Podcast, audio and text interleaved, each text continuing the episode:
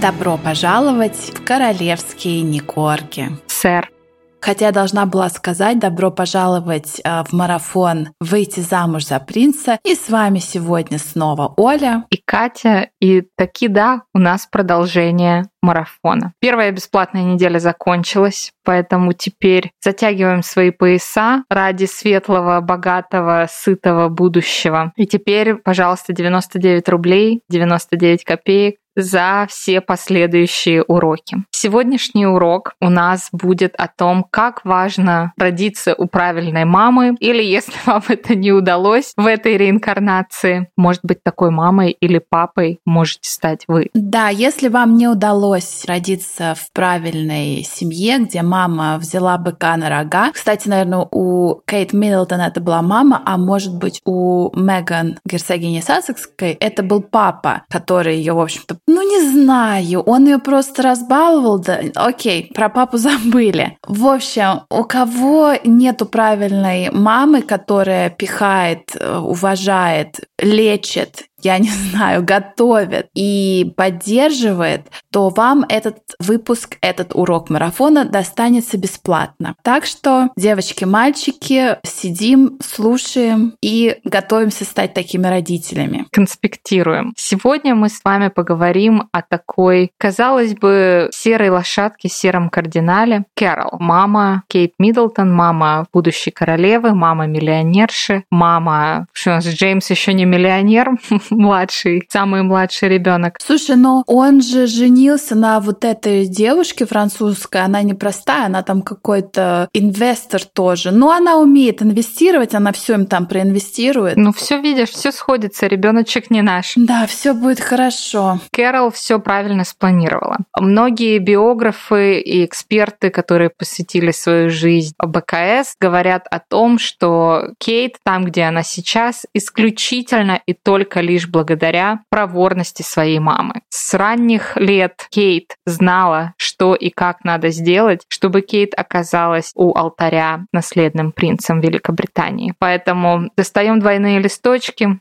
пишем сегодняшнее число и записываем. Тут надо внимательно все следить за руками, поэтому не отвлекайтесь. Кэрол Миддлтон в девичестве Кэрол Голдсмит родилась в небольшом городочке и была из очень простой обычной семьи. Мама была домработницей, папа был водителем грузовика, и звезд она с неба не хватала, и понимала, что из вот такой простой-простой девочки попасть куда-то на звездный миллионерский Олимп будет очень сложно. Она окончила школу и сразу после школы отправилась работать стюардессой в British Airways. Семья у нее была обычная. Так, подожди секундочку. Она стала стюардессой, я правильно поняла? Да. Она тоже может вести какие-то марафоны. Может быть, ее первая ученица уже была Ирина Абрамович. Они как... Э, или кто у кого научился? Таки да. Я думаю, Кэрол постарше Ирины. Но да, Вторая жена мультимиллиардера Романа Абрамовича была милой стюардессой, которая поднесла ему, я не знаю, томатного соку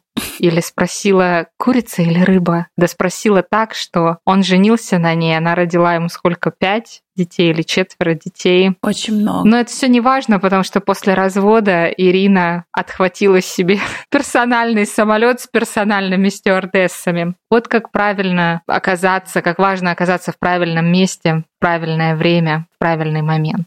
Ну так вот, очередная история стюардессы. Но тут не такая, тут прям не, не Абрамович. Кэрол, как я сказала, была из простой семьи, но тем не менее, когда Кейт выходила замуж за Уильяма, биографы перелопатили всю ее родословную и таки нарыли, что Кэрол была хоть и дочерью водителя, но когда-то давно-давно-давно, где-то очень глубоко у нее в роду были аристократы. Ее пра пра пра прадед приходился какой-то там седьмая вода на киселе королеве матери Елизавете Боузлайн. Вот запомните это, это важно. Вот, ну и, значит, пошла наша Кэрол работать под носоносихой в British Airways. Молодая, красивая. В те годы профессия стюардессы была особенно такой Гламурной. сексистской. Нужно было быть очень такой красивой, ухоженной женщиной, и это было больше как рекламная кампания для авиалиний, нежели это какая-то серьезная профессия. Хотя профессия все равно была серьезной, их основная работа это обеспечить безопасность пассажиров на борту, но тогда это было вот да, такой гламур, лямур тужур.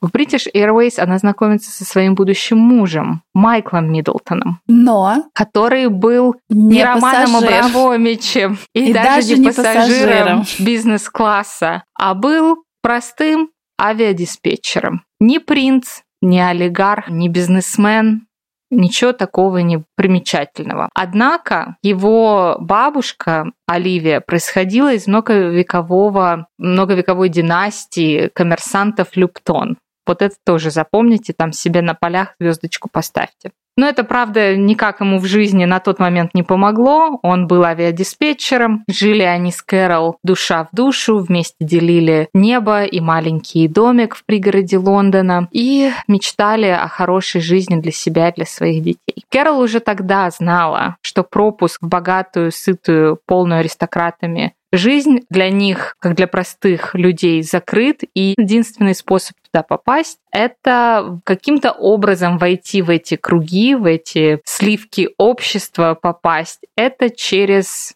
образование. Поэтому, когда в 26 лет она забеременела своим первым ребенком, дочерью, она, как уже тогда, как вот говорят люди, которые знают семью и как говорят биографы, она уже тогда начала придумывать какие-то способы, как им подзаработать побольше денег и пристроить Кейт в частную школу. Ну и хоть они и были такой семьей очень-очень среднего достатка, главное в их доме это, конечно же, была любовь, понимание, уважение и они дали своим детям самое счастливое детство. А особенно это проявляется том, как вот пишут многие биографы, которые не могут написать ничего плохого о них. Это было такое хобби Кэрол, которое, как мы знаем, Кэрол просто так ничего не делает, никаких просто хобей для души у нее не было. А был план. Кэрол стала шить всякие костюмчики, бантики, вырезать из картона всяких там драконов, башни и устраивать праздники для своих дочерей. Ну, так как это все стоило дорого, все вот эти вот прибамбасы для детских вечеринок, она это все делала сама. И вот у них вот так вот взяла и родилась идея для семейного бизнеса. Бусики и бантики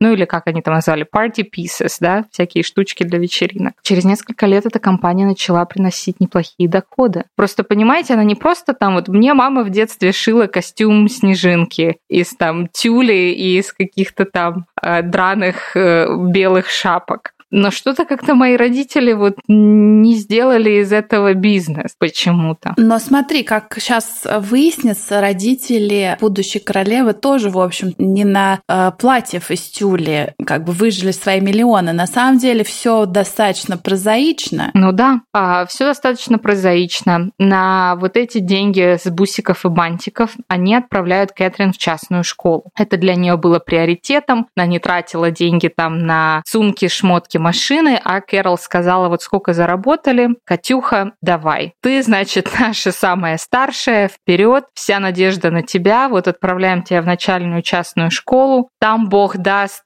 отправим в частную среднюю и так далее, а там ты уж про нас в конце пути не забудь. Однако Тут как тут. Я не знаю, что там Меркурий встал в какую-то позу, приливы, отливы на Луне. В конце 80-х годов вот эта бабуля Оливия, бабушка Майкла Миддлтона, отправляется к праотцам и оставляет внучку наследство в несколько таких небольших трастовых фондиков. И вот в одночасье семья стюардессы и диспетчера, которые по ночам в темноте нюхают клей-момент, приклеивая бантики к очередной картонке для продажи в своей компании, становятся миллионерами. У тебя есть такие примеры из жизни, Оль? Да, я хочу сказать, дорогие друзья, что вы сейчас не растекайтесь слюнями, не надейтесь, что какая-то дальняя родственница вдруг оставит вам все свое состояние, потому что тогда в конце 80-х это было очень легко, и там, в общем-то, никто не посягался, налоги были минимальные, трастовые фонды, офшорка. Сейчас вас обложат со всех сторон налогами. Обязательно идите и проконсультируйтесь с налоговыми экспертами перед тем, как начать думать, какую же старушку, так сказать, прихлопнуть. И для этого мы с Олей открываем наш следующий марафон «Как избежать налогообложения». Правильное налоговое планирование. Не только в британском, но где клиент, там мы и, значит, посоветуем, что надо. Это будет чуть дороже, чем этот марафон, но это правда того стоит, друзья. Ну и вот, значит, смотри, вот представляешь, что как в кино показывают, такая там какая-то чухланка, замухрышка, моет там, значит, туалет где-то там на автобусной остановке, и вся такая расстроенная, жизнь такая несправедливая, ну я такая красивая, я такая умная, ну почему я такая бедная? И вот она сидит, значит, плачет в подсобке, нюхает хлорку, и тут такой стук в дверь, и там стоит такой лакей, белоснежных перчатках и говорит, мадемуазель, не плачьте. Я посланник вашей семиюродной бабушки от вашего троюродного брата. Вы унаследовали все ее состояние. И следующий кадр, где она такая сидит за столом, сервированным 30 предметов, не знает, какой вилкой есть, и потом там принц какой-то еще приходит. Ну, в общем, полная такая киношная абсолютная история. Поэтому, если вы думали, что семья поднялась на бантиках и картоночках, то это не так. Но на самом деле все, что ты сейчас рассказываешь, это очень грустно, потому что оказывается, что все-таки на бантиках и картоночках невозможно подняться, что все равно нужен какой-то, так сказать, прилив со стороны, который обеспечит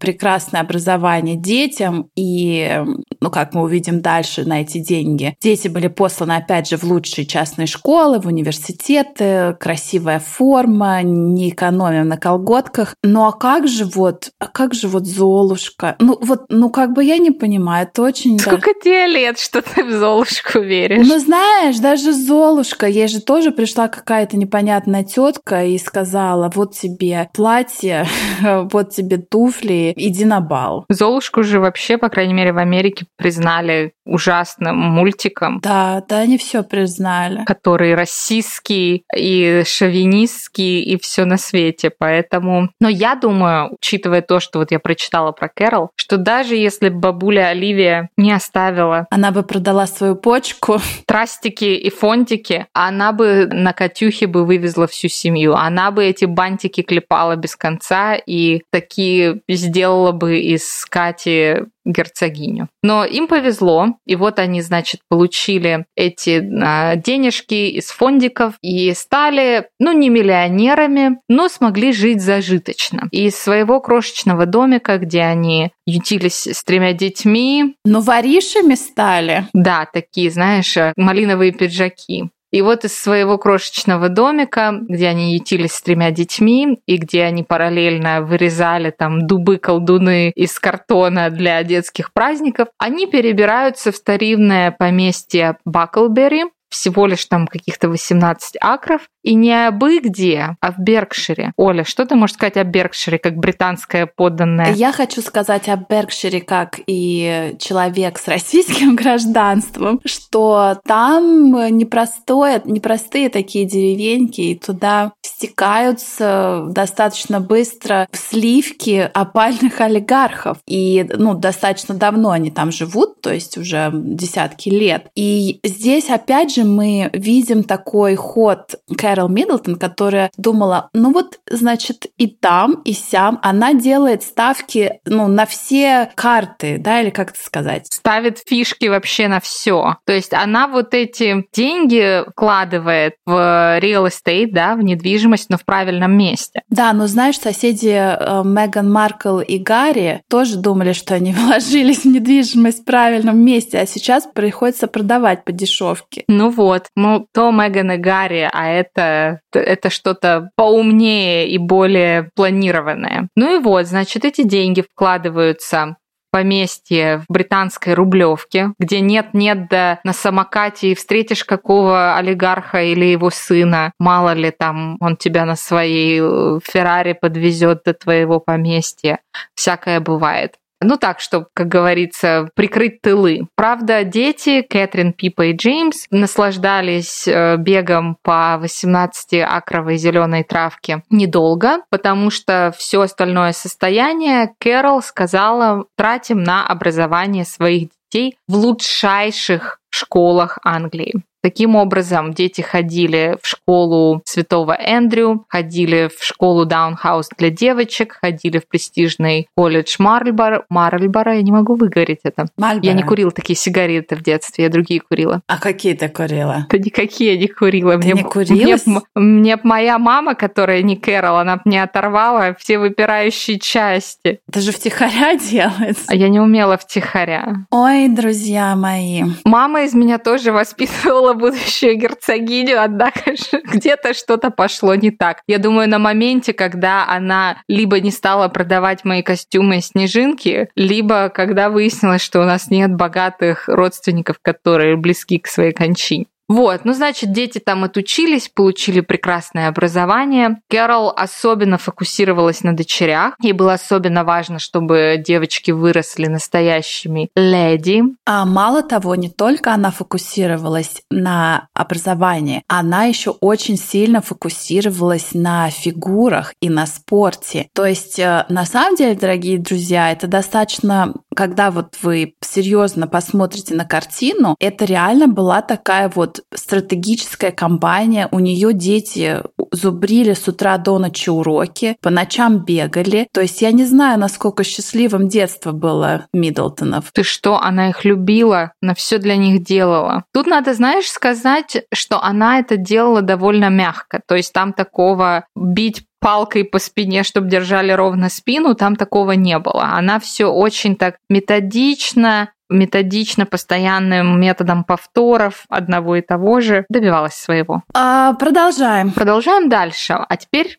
начинается все самое вкусное и интересное. Дети достигли того возраста, когда им пора идти учиться в университет. Они получили блестящее образование в этих частных престижных школах. Кэрол ходила на родительские собрания с самыми важными мамашами Великобритании, видела их детей и... И да, э, дети поехали по университетам. Надо сказать, что Пипа и Кейт поступили в Эдинбургский университет, но почему-то, интересно почему, Кэрол сказала Кейт, ну тоже опять же так мягко посоветовала, сказала, почему бы тебе, Катюша, не отдохнуть годик, не поехать на так называемый gap year. Отдох... Это что-то на богатом, отдохнуть годик между университетом.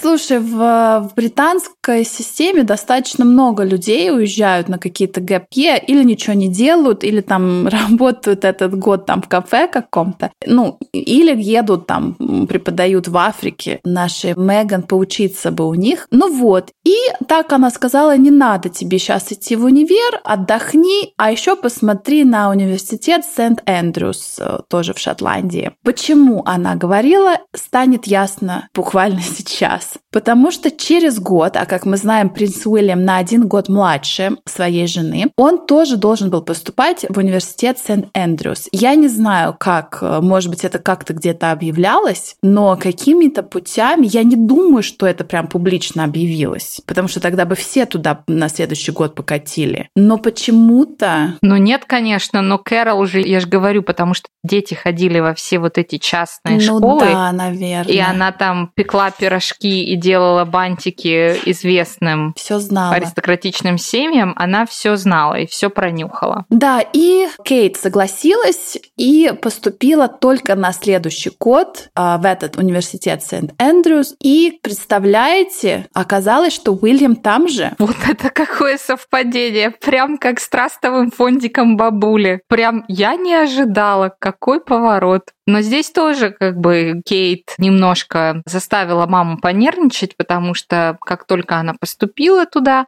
Уильяму она присосалась не сразу. Она сначала встречалась с э, известным в Британии, известной Британии семьей Финчев с ее с их сыном Рупертом, а Уильям тогда был увлечен Джессикой Крейг. А скажи, ты не думаешь, что это тоже был такой ход, я не знаю, Конем. отдай пешку, пусть пешку, ну вот знаешь, чтобы не сразу, не кидайся на него. Ну да, да, да, да. И, кстати, кстати, дорогие друзья, я тоже еще вам хочу рассказать о том, что не только она сказала своей дочери не кидайся на него, но и далее, чуть-чуть забегая вперед, когда Кейт пригласила Уильяма в поместье Беркшир провести там какие-то с ней, познакомиться с семьей, провести дни, Уильям был просто в шоке от того, что вся семья, включая Кэрол, с ним общались как с каким-то простым парнем, одноклассником или как с другом, студентом Кейт, и не воспринимали или не показывали того, что они там как-то у них дрожат коленки, они стесняются, не умеют делать реверансы. Так, ну, Уильям, подотри за собой, я не знаю. Сними тапки, выключи свет. Точнее, посуду сними... в раковину. Да, точнее, сними обувь, одень тапочки гостевые, помой посуду. Ну, то есть так, не суетились с ним. И, кстати говоря, по слухам, что когда Меган Маркл, будущая герцогиня Сассекская, встретилась на вот такой blind date, как это у нас называется, слепая дата? Свидание вслепую. Свидание, свидание вслепую. вслепую, когда их эм, поставили вместе, ну как свели вместе их общие друзья, и они встречались э, в ресторане в Лондоне. Они пришли в ресторан, и оказывается, Меган такая говорит, М, типа, здравствуйте, молодой человек, там, кто вы? Я вот Меган Маркл, а вы кто? А чем вы занимаетесь? А кто вы по профессии? И принц Уильям, простите, принц Гарри, который, я не понимаю, конечно, неужели вокруг него велись настолько глупые создания, которые там только ему в рот смотрели, а, там Гарри, принц. И говорят, что принц э, Гарри был просто в шоке от того, что какая-то такая девушка не знает, кто он, не смотрит ему в рот, не сыпется в комплиментах, не делает реверансы, не спрашивает, а ты же принц Гарри? А чисто такая, ну а ты типа кто? Я вообще не в курсе. Какое хобби? А что ты делаешь завтра? А в какой спортзал ты ходишь? Это твой настоящий цвет волос? Да, да, да. И вот именно такое отношение, типа, меня не интересует, меня не впечатляет, твой статус, твои деньги, вообще не знаю, кто ты. И поверг э, принца Гарри в восторг, как поверг принца Уильяма восторг. Так что, девочки, мотайте на ус, который вы... И мальчики тоже. Полоской вид... А, Должны отодрать. Должны отодрать. Садить Кэрол на ее буткемп класс или что она там сейчас будет преподавать, какой-нибудь э, зумбу, пилатес, как правильно себя держать в форме. Вот, да, у Кэрол это была такая выверенная многоходовочка, стратегия просто буквально с шестилетнего возраста Кейт. Но и тут надо сказать, что я думаю, именно благодаря Кэрол Кейт не повторила и, скорее всего, не повторит судьбу принцессы Дианы, потому что у Кейт есть вот этот надежный тыл, есть такой грамотный советник, адюльтер, который знает и видит все на несколько ходов вперед. И несмотря на то, что Кейт и Уильям встречались без малого почти 10 лет и даже расставались, Кэрол всегда знала, где промолчать, где надавить помягче, а где и, как говорят, взять телефонную трубку, позвонить Уильяму и сказать, парниша, ты ничего не попутал? Вы тут э, расстались, ты когда мириться придешь с кольцом? А то как бы 10 лет на тебя потрачены, давай. Я так не планировала. Ну и, как мы знаем, все, конечно, закончилось предложением и свадьбой. И, как мы видим теперь на фоне сассекских, это прям вообще был очень удачный выбор для Уильяма. Дальше больше. Свадьба века, свадьба Кейт и Уильяма. По разным данным, семья Миддлтонов подала 100 тысяч фунтов стерлингов на эту свадьбу, которая обошлась там в несколько миллионов долларов, расходы на которые на себя взяла БКС. И как-то они не спрашивали там сильно мнения Кэрол на тему, а какие цветы, а какие бантики будут у девочек-ангелочков, а какое то, а какое это. Может быть, Кэрол и ее муж как бы а, вложились не деньгами, а бантиками в свадьбу. Ну вот, кстати, говорят, что когда вот объявили свадьбу, то их компания «Бантики и бусики» возросла в цене чуть ли там не, на, не до 30 миллионов долларов. Хотя эксперты говорят, что на самом деле эта их контора стоит буквально пару миллионов. Так что поднялась так поднялась. И вот у Кэрол, знаешь, вот в ее вот этой мягкой такой силе есть ее стратегия. Никогда она там не закатывала истерики, как Меган, не уходила, хлопнув дверью, не качала права. Она просто делала то, что ей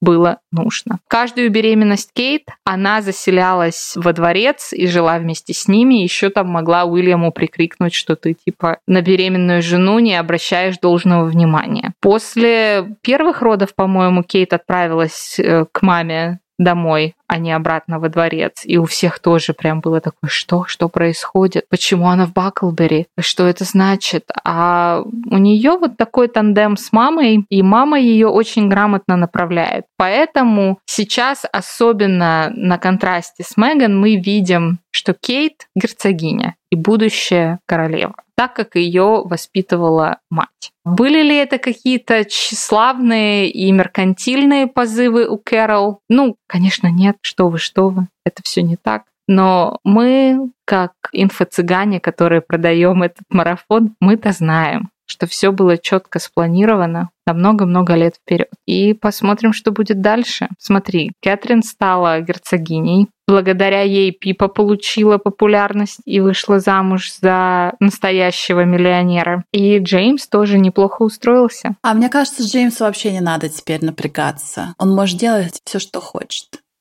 Как Гарри, да? Да, как Гарри. Слушай, но выводы из этого марафона какие? Вот я лично для себя выделяю. А. Имейте находчивую, мудрую мать или отца, хотя бы одного из родителей. И, ну, делайте зарядку, хорошо учитесь. Желательно в Сент-Эндрюс колледже. Ну и проверьте, может, там какие богатые родственнички у вас завалялись где. Да, но перед этим сделайте консультацию с налоговыми экспертами. Что еще? Все будет хорошо, ребят.